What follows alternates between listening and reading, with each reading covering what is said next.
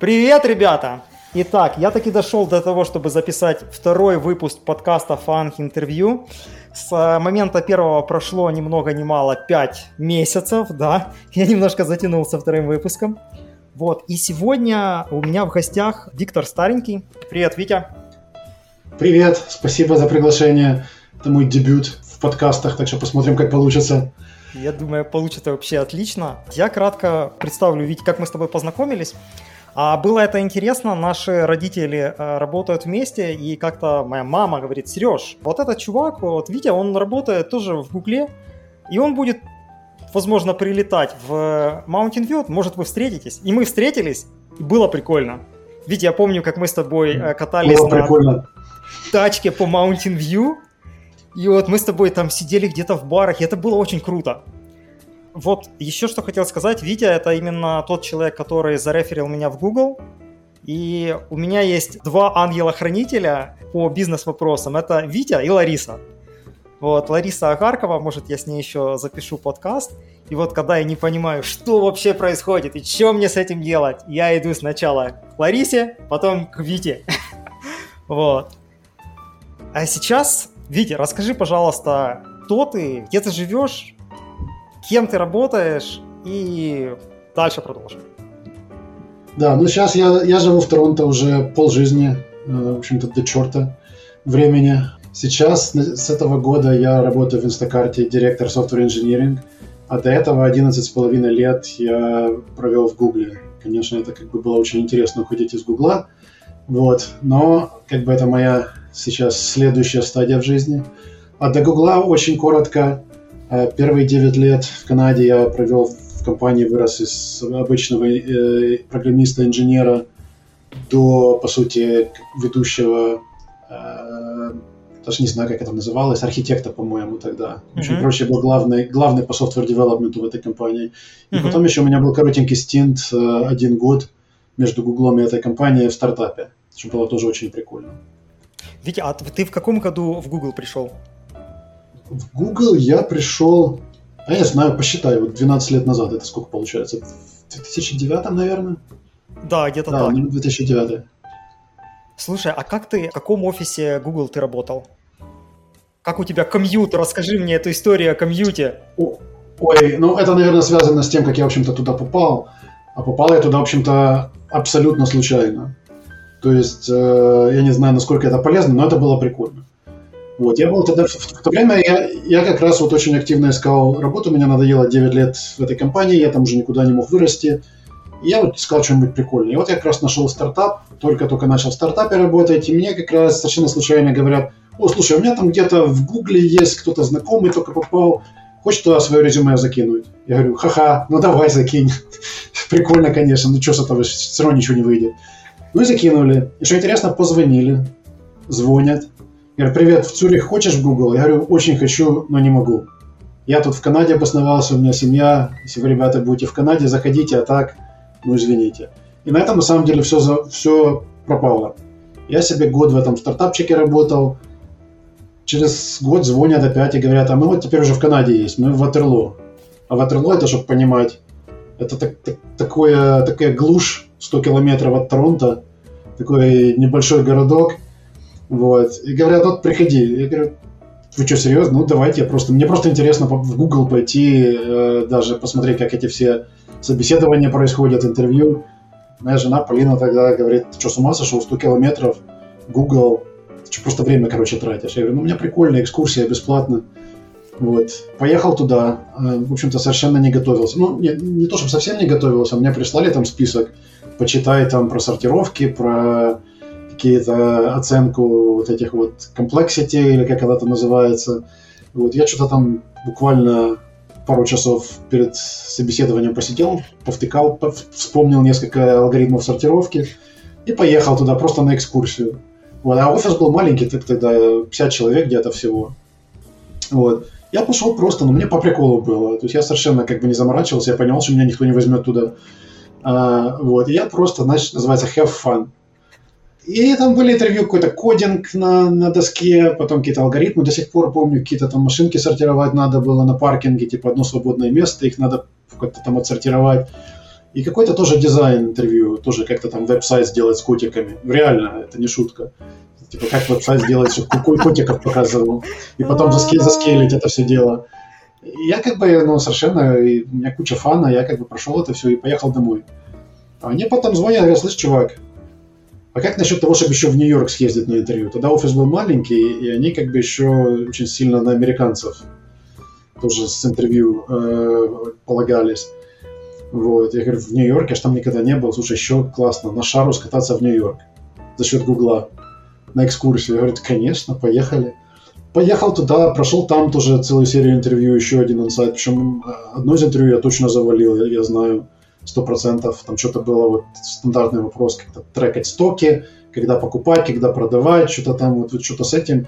Я совершенно втупил тогда, я не спал до этого ночь, там гулял по Нью-Йорку. Э, в общем, но потом звонят и предлагают, давай, типа, приходи.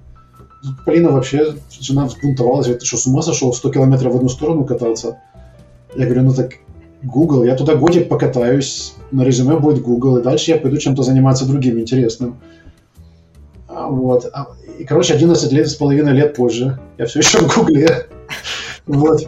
Ну, на самом деле ситуация просто улучшилась с, э, с транспортировкой. То есть вначале я первые полгода честно пять раз в неделю катался. Это, конечно, убивало полностью в пробках по два часа в одну сторону.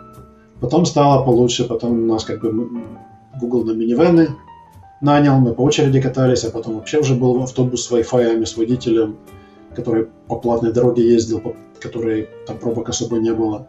В общем, под конец мне даже это все нравилось, потому что у меня есть два часа рабочего времени на автобусе, который меня никто не трогает, никаких совещаний, никаких там митингов. Я дома четко знаю, когда. Мне, мне нравилось. Ого. В общем, вкратце такая вот история. Расскажи, на какой уровень ты пришел в Google и как ты дальше вот рос?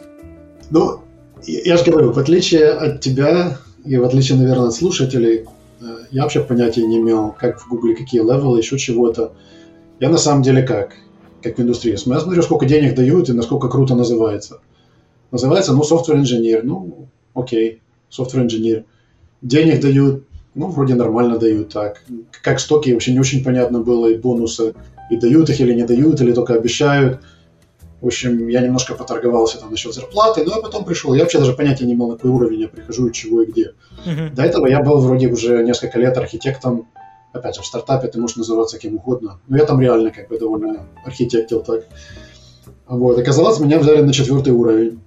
Что, ну, как бы Google, есть Google, он, как правило, очень консервативно к этому относится.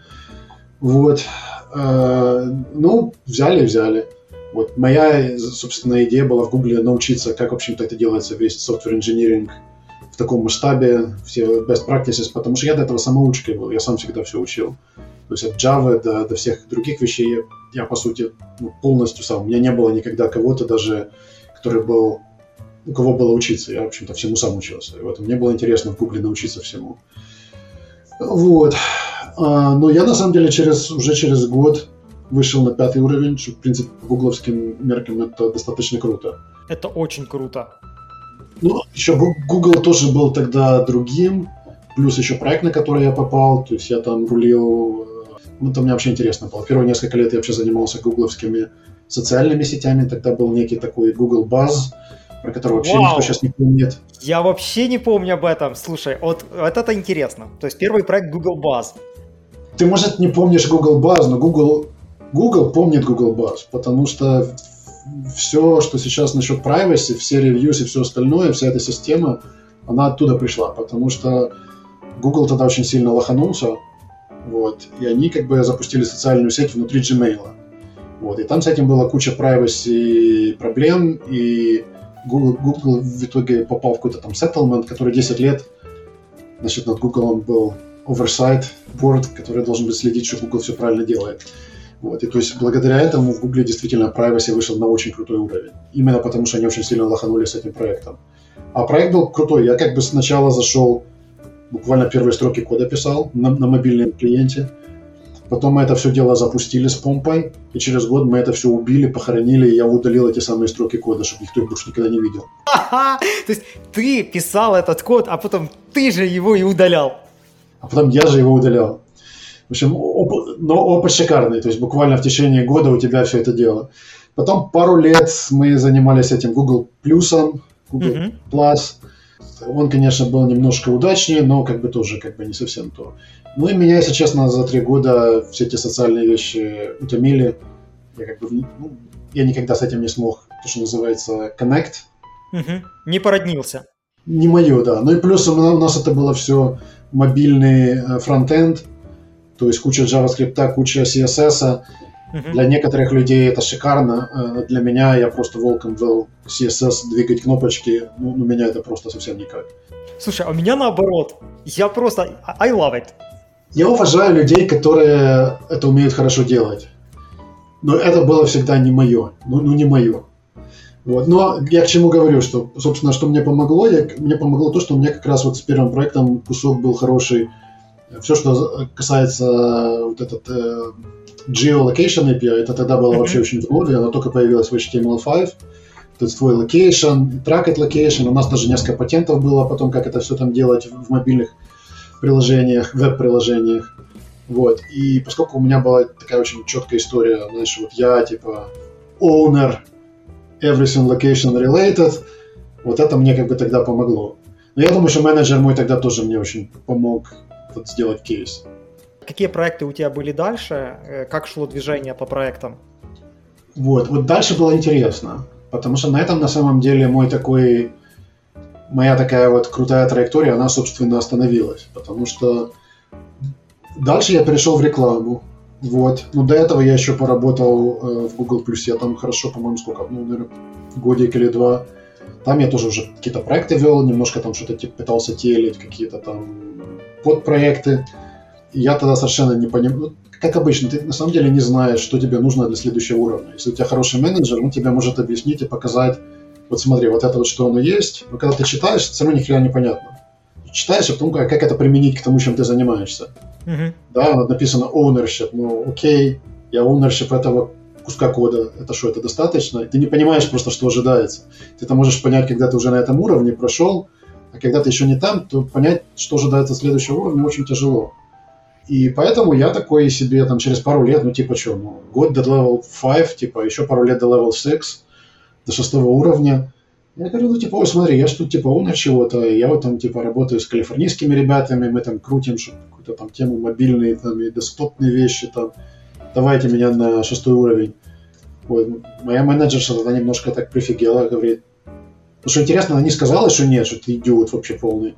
Он сказал, ну, как бы, если хочешь, можно попробовать, но, типа, я не думаю. А я, типа, давай попробуем. Вот, тем более, что я как раз уже переходить собирался, думаю, ну, заодно еще напоследок попробуем. И, ну, естественно, мне сказали, чувак, типа, ну, все хорошо, но ты давай, типа, работай дальше, надо намного больше этого дела. Вот, а потом я ушел в рекламу, и в рекламе я занимался, вот 8 лет я занимался security в рекламе, так сказать. По сути, мы отлавливали криминальный элемент, который через рекламу пытается распространять всякий malware, uh-huh. дурить, дурить пользователей, скамы всякие, вот такое, то, что конкретно как бы люди попадают на деньги, попадают через рекламу. Слушай, круто. Это очень крутая область была, очень интересная. И в Гугле, на самом деле, этим очень мало кто занимался. У нас было всего там несколько человек, что начали, чем начали это заниматься. Когда я уходил, у нас было уже 30 человек. И там тоже я еще раз пытался на шестой уровень. Я вначале был как бы котиелом. То есть у нас было два, у нас было два техлида. Один техлид очень крутой чувак. Я от него очень многому научился. Он уже тогда был э, шестым уровнем. Вот, а я тогда пришел пятым уровнем, я в C++ вообще не шарил, а это все было C++. То есть мне пришлось раскручиваться. Переходя с, с Java, это очень сильный слом менталитета. Да, согласен, я знаю. И, и, и мы как бы, да, пытались как бы понять, в общем-то, что это вообще означает, что это за хрен такой кутехлид, как это вообще. Но у нас оно как бы получилось, на самом деле, все довольно органично. Паша, он на себя как бы взял именно... Ему хлебом не корми, дай код подписать, и дизайн, и попереписывать все. А у меня как бы язык подвешенный, я как бы... Меня как бы естественно получилось так, что я в основном общался со всеми клиентами, и на себя взял вот именно говорильню. Ну и плюс, конечно, тоже в дизайнах участвовал, все дизайны мы делали. То есть у меня была слегка менее техническая и больше как бы координация, координация то есть, чтобы делали то, для чего мы вообще все это делаем. Паша, он был больше как бы на вот техническую сторону, именно вот как глубокая системная инфраструктура, и чтобы код был вылезан, все красиво было, и продакшн, и вот все вот эти вещи, чтобы все было как часики тикали. Вот, по сути, он как бы больше занимался механизмом, а я больше занимался продажей и бизнесом. То есть и там ты вырос до семерки, правильно? Да, но это как бы тоже было у меня на шестерку мне, по-моему, надо с третьего раза только попал. То есть я пробовал еще раз, uh-huh. не прошло. Потом с третьего раза прошло нормально. В какой-то момент я стал менеджить потихоньку, потому что у меня как бы с людьми нормально было. Моя менеджерша, у нее было что-то к тому моменту, по 25 человек или 30 репортов, что-то вообще как бы кошмар полный. Ну и у меня как бы был интерес попробовать это дело. Вот я начал там буквально с двух, с трех, тоже пытался разобраться, как это вообще менеджером как это вообще быть менеджером в Гугле? Вот ты после того, как ты был инженером, а тут тебе говорят, вот те люди, ты менеджер, менеджер. Есть шикарная книжка, называется The Manager's Path, Путь менеджера. Uh-huh. Она очень практичная. Вот чем она мне нравится, это тем, что в этой книжке очень хорошо описан путь вот роста. Буквально там вначале ты какого-то там интерна менеджеришь, потом ты техлид.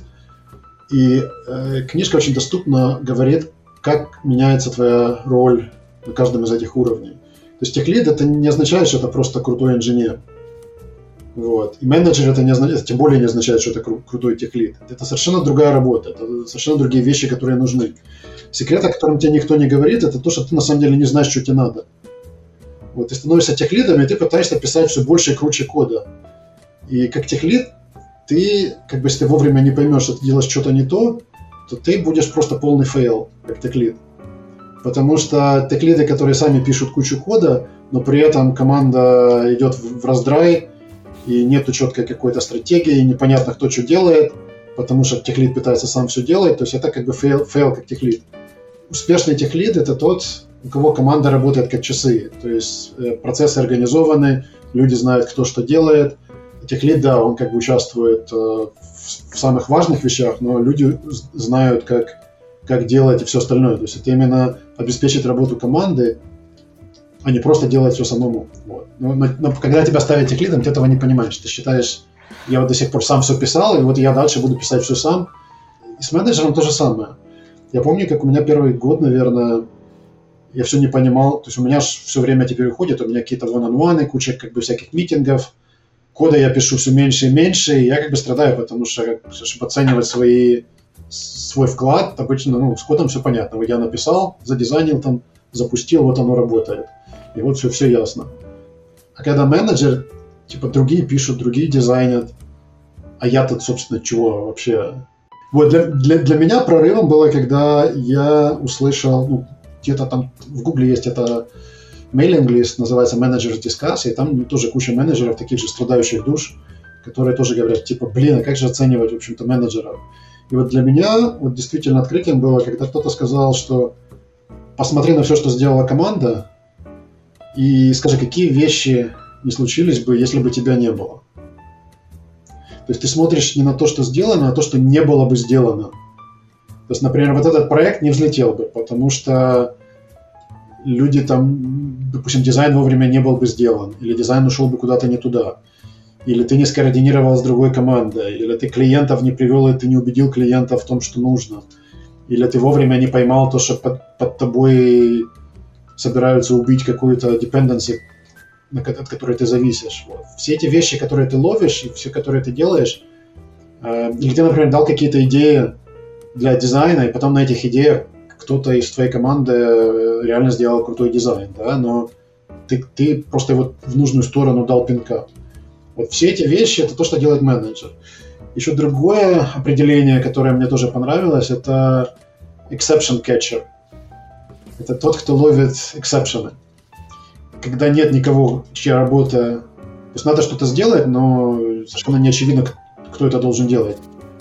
То это делает менеджер. У тебя нету продукт менеджера PM, и тебе нужны какие-то вопросы по продукту, менеджер это делает. У Google на самом деле немножко странная по сравнению с другими компаниями фишка, это вот называется TLM, Tech Lead Manager. Да, это интересно, расскажи об этом. Это, с одной стороны, очень классно, интересно, потому что ты как бы технически э, работаешь, и при этом как бы команду менеджешь. Но у этого есть очень большая так называемая dark side, темная сторона. И даже есть такое проклятие тех лид-менеджеров. И я на это дело прямиком напоролся, когда уже пытался на семерку идти, тоже три раза, кстати. Ого! Первые два раза это было а, именно вот это проклятие. Проклятие заключается в том, что когда ты пытаешься... То есть, что, что, что вообще что это за зверь такой TLM? TLM это человек, который на engineering э, ladder, то есть вот, он, он как бы считается инженером, он не менеджер. Но при этом он менеджер людей на инженерной вот этой вот карьерной лестнице. Угу. И поскольку ты на, на инженерной лестнице, ты когда идешь на промоушен, то тебя оценивают как инженера.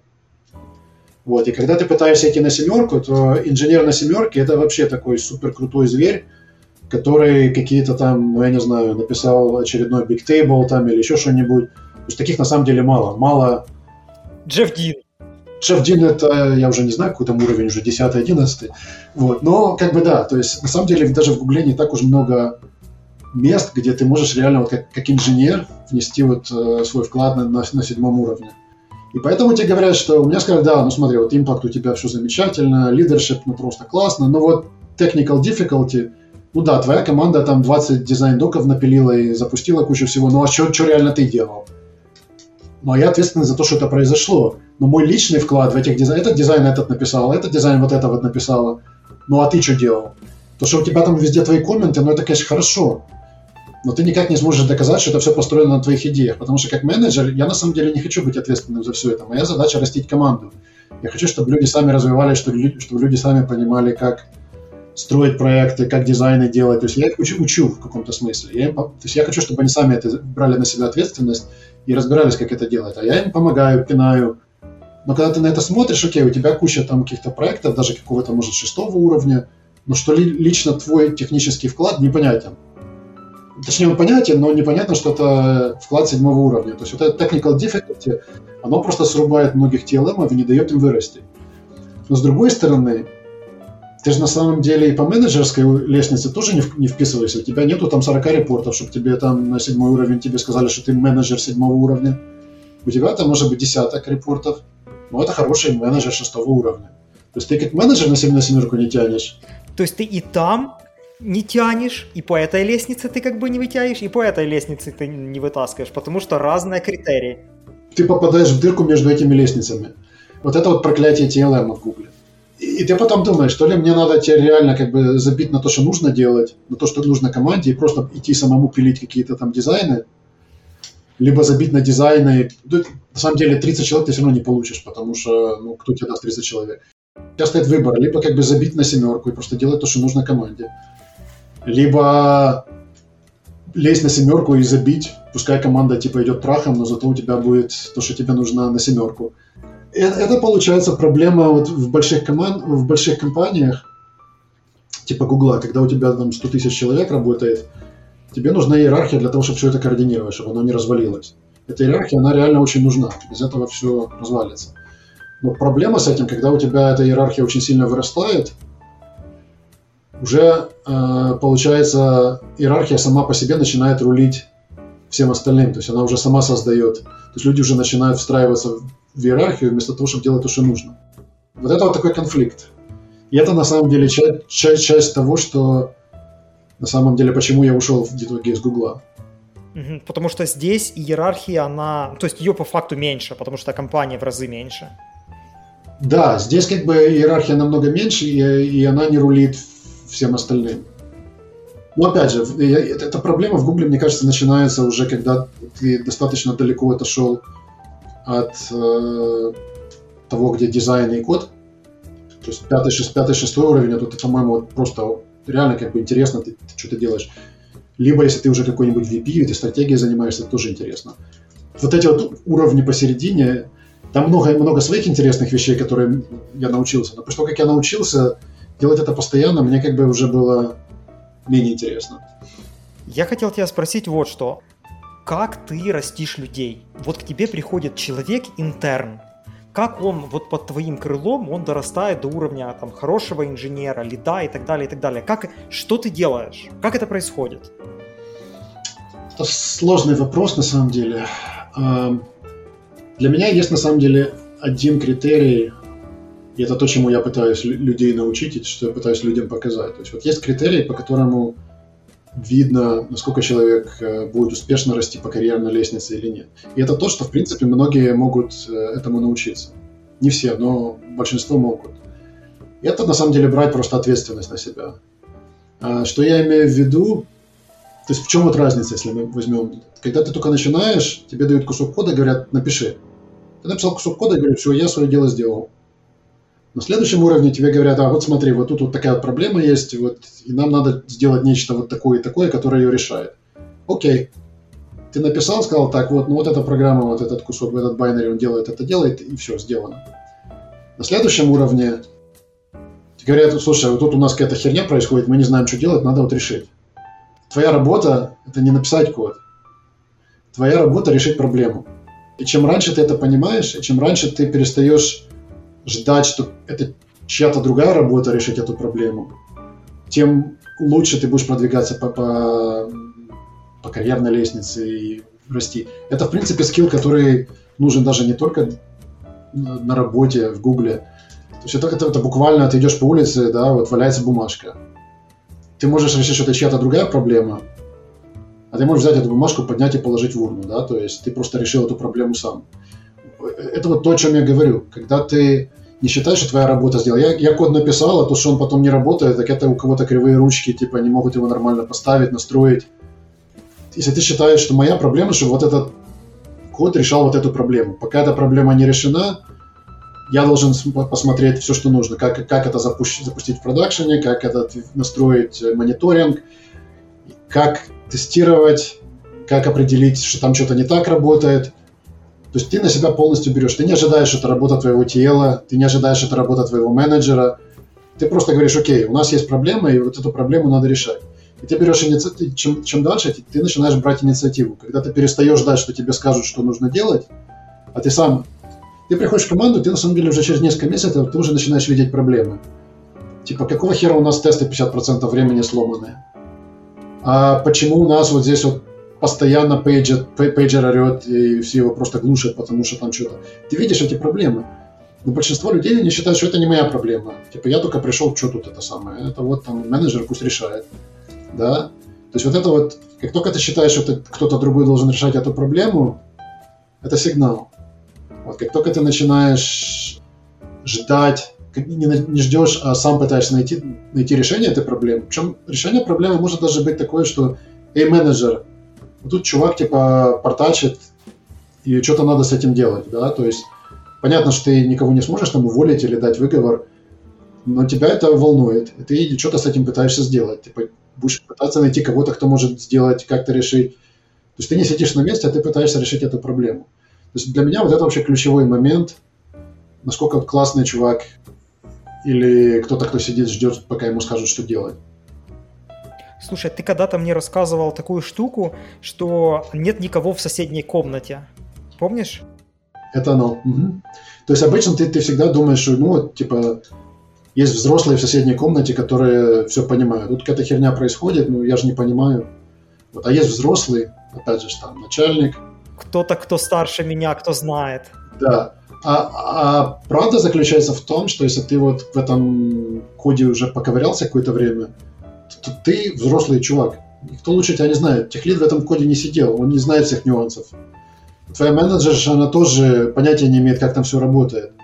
То есть ты уже эксперт в этом коде, даже если ты всего три месяца работал, потому что ты его знаешь лучше, чем другие. И чем больше ты работаешь над чем-то, это уже не просто код, это уже проблема какая-то, ты, ты ковырялся, ты думал, как это решить, ты понимал, как оно работает, как не работает.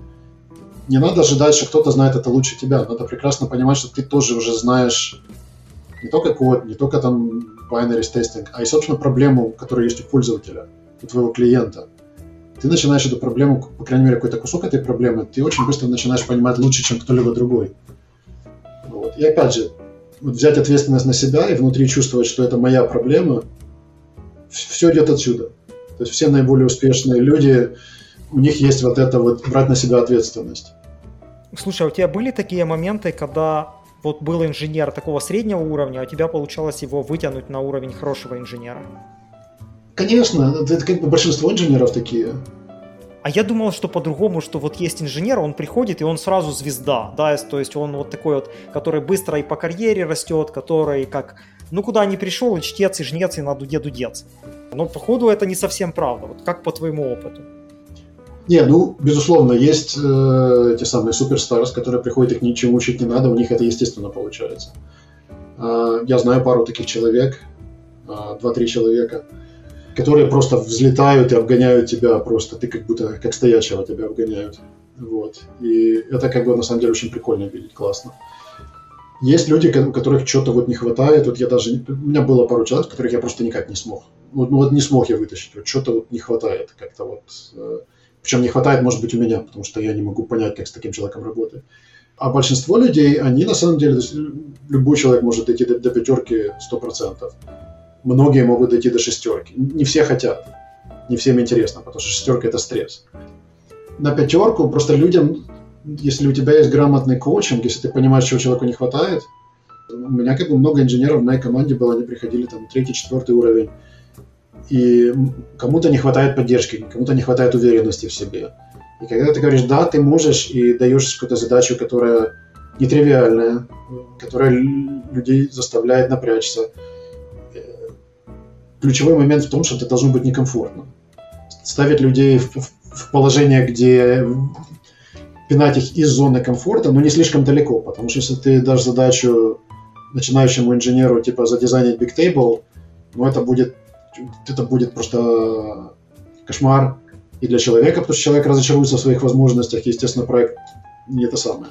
А если дать задачу на, на полуровня выше, на, на полуровня, на один уровень выше, и помочь человеку сказать, вот смотри, вот с дизайн-доком вот ты вот так вот написала, смотри, вот люди не понимают вот это, вот это, давать просто какой-то гайденс и помогать других, допустим, синер-инженеров помочь, чтобы какие-то вещи. То есть любой человек может вырасти, если ему показать, в чем проблема. Вот, у меня, я же говорю, были очень классные инженеры, которые... Вот, э, одна из них, например, в моей предыдущей команде, она все время думала, что она очень медленная, она все время думала, что она ничего не понимает. Но при этом она была просто как ураган. За что не берется, сама взяла и просто все раз, раз, раз. То есть вот сейчас тоже она как бы синера получила, причем вообще без проблем. Она все время думала, что нет, я же не могу. Такому человеку просто надо помочь немножко показать уверенности, показать, почему, на что надо обратить внимание и продемонстрировать. И когда человек становится в себе более уверен, то человек просто идет на взлет. Слушай, а вот мы сейчас упомянули с тобой дизайн-доки, то, что ты там надо писать дизайн-доки, то все. И для многих, кто не работает в больших компаниях, это может быть вопрос, что такое вообще дизайн-док и для чего мы пишем дизайн-доки. О, очень хороший вопрос. Это правда. Многие люди, которые либо приходят из университета, либо из маленьких компаний, они часто фыркают, типа, что это за херня, вместо того, чтобы заниматься делом, тут какую-то бюрократию разводить. То есть писать доки просто ради доков – это действительно э, глупое занятие. А дизайн-док а, обычно пишется, когда есть какая-то нетривиальная задача. Если ты вместо этого просто напишешь кусок кода небольшой, для этого дизайн-док не нужен. Разве что там какие-то есть очень хитрые вопросы. Если ты послал кусок кода и начинается очень длинный, а как насчет этого, ты подумал про это или нет, окей, вот это вот знак, что нужен дизайн-док. Uh-huh. Значит, дизайн-док э, служит для нескольких вещей. Первая вещь – это просто четко сформулировать проблему, которую, какую мы решаем, написать, как, как мы вообще будем знать, что проблема решена, какой критерий, какому критерию должно это соответствовать. И потом написать все э, разные альтернативы, вот какими способами это можно решить. Да? Вот, и ты излагаешь то, что ты знаешь, то, что ты думаешь, и ты говоришь, почему вот это вот ты, ты решаешь это дело. Значит, после этого, если ты работаешь над какой-нибудь сложной системой, то ты наверняка что-то не учел, что-то забыл. Ты не знаешь про этот новый фреймворк, который сейчас вот э, Google выкатывает, и сейчас все типа на него переключаются, да, вот ты про него не слышал никогда. Когда ты с командой зашарил этот дизайн-док, тебе на это, про это напишут. Тебе скажут, слушай, а ты вот про вот этот экзотический случай, ты знаешь, вот как, как оно, вот, а у нас тут был когда-то вот там что-то там рвануло капитально, потому что мы забыли про вот этот случай, да, вот тебе надо его учесть. Вот, а вот здесь вот эта вот фигня, она не будет работать, когда у тебя там, я не знаю, там, конкуренции какой-нибудь там или еще что-нибудь. То есть твой дизайн-док будет, твой дизайн будет лучше, потому что ты проконсультировался с другими людьми, у каждого из которых какая-то своя область специализации, свой опыт, экспертиза, да. А кроме этого еще банальная документация, потому что ты это сейчас все напишешь, да, и ты потом двинешь в другую компанию, в другой проект. Через год кто-то будет смотреть на твой кусок кода и чесать репу и думать, блин, а какого вот, почему это вот так вот сделано? Это все как-то через жопу, да? Как оно работает? А дизайн-док объясняет, что вот да, мы вот хотели так сделать, а в итоге сделали вот так, потому что вот это и вот это. То есть оно тебе, э, оно, как бы у тебя есть вот объяснение, как это все работает и почему. Когда ты сам для себя пишешь, тебе дизайн-док не нужен. Когда ты пишешь для других, и когда твой код будет поддерживаться другими, и другие будут писать э, э, поверх твоего кода, для вот этой координации с кучей людей это совершенно необходимая штука для, для нетривиальных вещей, еще раз повторю. То есть писать доки на каждый кусок кода это, это безумие. Вот. Но там, где есть какие-то вопросы потенциальные, я бы еще добавил э, то, что дизайн-док это как некоторая, в некотором роде вот научная статья, которая объясняет твои мысли. Мы собираемся построить это, оно будет работать таким-то образом, и оно будет решать вот такую вот проблему. То есть это действительно в некотором роде научная статья с диаграммами и так далее. И другие инженеры, э, когда ее смотрят, они оценивают, насколько этот дизайн а, устойчив, какие в нем бывают вопросы, проблемы а, и так далее и тому подобное. То есть точно так же, как и научная статья проходит некоторое ревью. Подожди, я добавлю тогда еще. Да, это, это ты очень правильно сказал.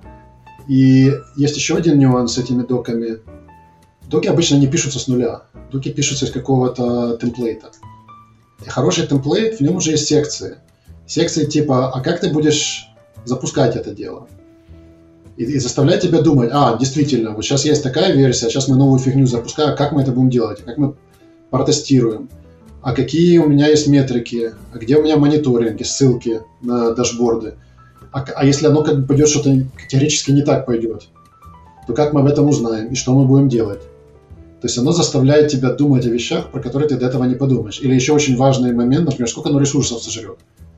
Сколько раз мы запускали что-то, которое сожрало все продакшн-ресурсы и похоронило все остальные байнерис. А так она заставляет тебя подумать. Мне тут нужно 15 терабайт диска или памяти. И, и у нас реально это было, работало, когда говорят, о, типа, оно, нам, нам нужно вот для этой маленькой тулзы, нам нужно памяти больше, чем весь продакшн у нас жрет сейчас. И, и вот, и, вот от, от, отловить такие вещи, подумать об этом, вот, вот хороший темплейт, он тебя заставляет про эти вещи думать. Слушай, ведь мы хорошо затронули вот эту систему, когда мы оцениваем, э, сколько нужно ресурсов на то или иное. Вот плавно мы подошли к такому аспекту, как дизайн-интервью. Я знаю, что ты проводишь дизайн-интервью, и это огромная часть дизайна интервью, оцен, оценка ресурсов, э, работа с большими цифрами. Расскажи о своем опыте как интервьюера. Что это вообще такое дизайн-интервью? Да, я, я понимаю, что это как бы звучит на самом деле довольно страшно, и никто не понимает на самом деле, что там будет. На самом деле смысл этого интервью – это оценить, насколько человек прагматично думает о том, как строить системы. То есть э, э, это как бы критерии, чтобы отличить человека, который э, строит сферических коней в вакууме, или который строит реальный код, который бегает на реальных компьютерах, системах, и который понимает реальные проблемы, которые код в жизни, э, с чем можно столкнуться. Вот. То есть человек, который никогда в жизни ничего серьезного не писал, это просто реально невозможно пройти это интервью хорошо, потому что ну, нет опыта. То есть это то есть, хорошее дизайн-интервью, оно базируется на реальном опыте. И я, когда начинаю эти интервью, я сразу говорю, смотри, это, это, это не кодинг, это не алгоритмы, тут нету правильного ответа. Правильного ответа тут нету, есть очень много разных вариантов. И меня на самом деле интересует просто, как ты вообще вот построишь, будешь решать такую систему. И самое важное, что, о чем нужно помнить, когда ты решаешь, когда ты думаешь над этим вопросом, это ты дизайнишь что-то, что будет работать на реальных системах, на реальных серверах, на реальных кластерах, с реальным нетворком. То есть вот это надо обязательно учитывать. То есть у тебя сеть может упасть, у тебя есть какой-то лаг в сети, да. Хорошее дизайн-интервью, оно как бы э, включает моменты, где вот эти вот реальные вещи в жизни, они вот э, могут быть проблемы. Это могут быть проблемы такие, как вот огромный э, скейл, если тебе надо поддерживать там миллион QPS, например. Либо проблема с ресурсами. Либо проблема вот часто, например, э, какие-нибудь, как это, unreliable ресурсы. То есть, например, ты с какими-то внешними серверами общаешься, которые могут быть на коленке написаны, которые могут падать, могут зависать, могут очень долго времени занимать. То есть, то есть проблемы, которые вылазят, когда ты пишешь вот реально систему, которой пользуется очень много людей. Поэтому совершенно типи, типичные вопросы, типа вот как ты напишешь Gmail, да? Или мой вопрос был, по сути, как ты напишешь Expedia. Ну, упрощенный вариант Expedia. Допустим, у тебя есть две даты, from to, и я хочу увидеть список гостиниц, которые э, во всем мире. Вот, гостиницы, в которых есть свободные комнаты вот на этот срок. Все. И, а дальше просто на что я смотрю, это на то, как человек об этом думает. То есть вопрос на самом деле очень простой, но на него невозможно просто начать отвечать. Если ты сразу начинаешь отвечать, для меня это уже сразу огромный красный флаг, потому что человек не попытался понять проблему. То есть понять проблему, понять, э, какие, в общем-то, требования есть, понять, какие, в общем-то, могут быть нюансы. То есть понимание проблемы – это вот вообще, на самом деле, очень большая часть этого интервью. Витя, а скажи, вот пример, ты хороший пример привел с Expedia. Какие хорошие вопросы можно задать после того, как вот человек получил такое задание? Сколько вообще всего, всего таких гостиниц, да? Потому что плохой, вопрос, плохой ответ будет, о, ну это у нас, ну это просто огромный массив данных, э, то есть нам нужен тут какой-то NoSQL database. А почему? А если начнешь считать, на самом деле гостиниц даже во всем мире их не так уж много. По крайней мере, не так уж много, чтобы их нельзя было запихнуть в relational database. Вот. Во-вторых, relational, это же гостиница, вот, то есть это очень легко, например, пошардить. Uh-huh. То есть у тебя по гостинице, то есть relational database совершенно нормально работает, но для этого надо понять, чем ты имеешь дело. Потом вопросы, например, окей, плохой ответ. О, ну хорошо, значит, мы попросим вс- всех людей в мире в этих гостиницах, чтобы они нам присылали данные о своей availability, то есть как, как, какие комнаты. Я говорю, серьезно, да? Ты пойдешь в Хилтон и говоришь, Хилтон, ребята, мы тут стартап делаем, ну давайте нам постоянно шлите свои данные. Но это тоже как бы reality check. То есть начинается вопрос, окей, а как мы вообще получаем эти данные? Ага, есть какие-то APIs, а есть стандартные APIs или нету? А что насчет маленьких каких-нибудь гостиниц, у которых нет APIs? То есть ты начинаешь пытаться понять, откуда вообще данные приходят, какой вообще, как, как они сформированы, сколько там этот API, какие проблемы могут быть с этим API, сколько QPS. Никто же тебе не даст э, бомбардировать Hilton тысячи QPS, правильно? То есть ты начинаешь понимать, где у тебя ограничения вообще вот есть. Э, начинаешь пытаться понять, окей, в общем-то, а сколько пользователей будет пользоваться вот этим, этой системой? А какой, значит, где у нас, в общем-то, проблемы? Начинаешь пытаться понять, вот какие у нас слабые области здесь. То есть где в этой системе самые узкие места? Да. То есть, например, в этом здесь вот общение, получение, то есть здесь узкие места какие? Получать данные от э, других, э, от всех гостиниц, да? Uh-huh. А второе э, узкое место – это поддерживать эти данные up-to-date. Потому что ты не единственный пользователь этой, э, всех этих данных. То есть у тебя есть реальная Expedia, у тебя есть реальные какие-то другие пользователи. Кто-то может просто зайти и эту комнату забукать. И, тут есть как бы такой инсайт, к которому человек должен прийти. Это то, что у тебя невозможно иметь полностью аккуратную, полностью accurate data, аккуратную информацию – Э, при этом тот, тот же scale. То есть тебе нужен какой-то баланс между тем, что у тебя... Тебе нужен какой-то кэш. Потому что ты можешь только эту информацию апдейтить периодически. Ты не можешь иметь прямо вот up-to-date информацию. Вот. То есть у тебя информация, значит, будет потенциально, у тебя есть проблемы в этой информации. То есть где-то у тебя, ты думаешь, у тебя есть комната, ее нету. И что, что ты будешь с этим делать?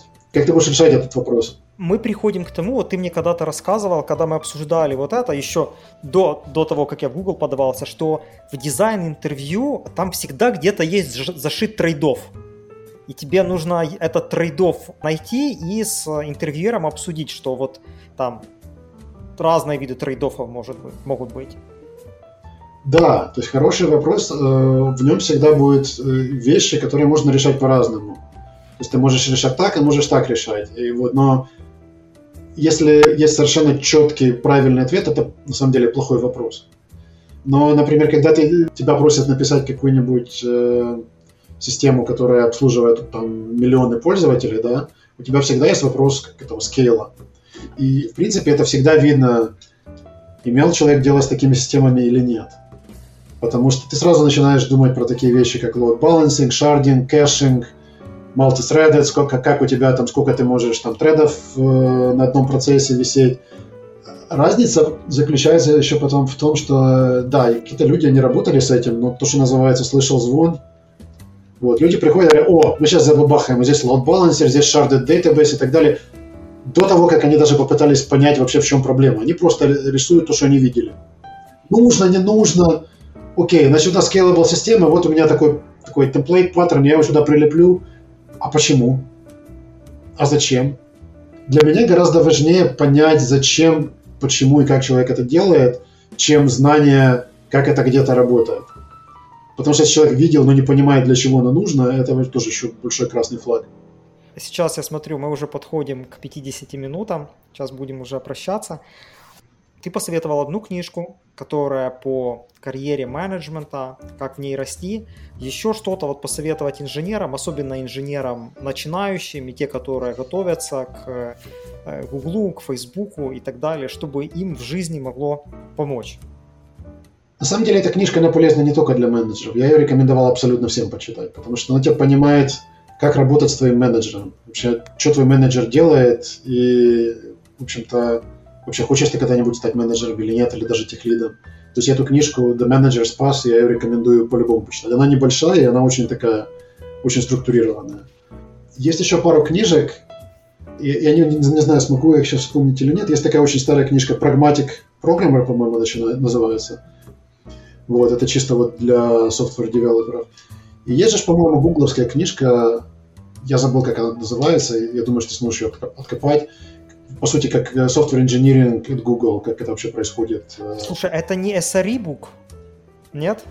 Нет, не SRE-бук, но э, там, там про все, и как Google, как команды работают в Google, и как software engineering происходит, как тестинг. То есть, по сути, это как бы такой блюпринт того, что Google делает именно гугловская книга.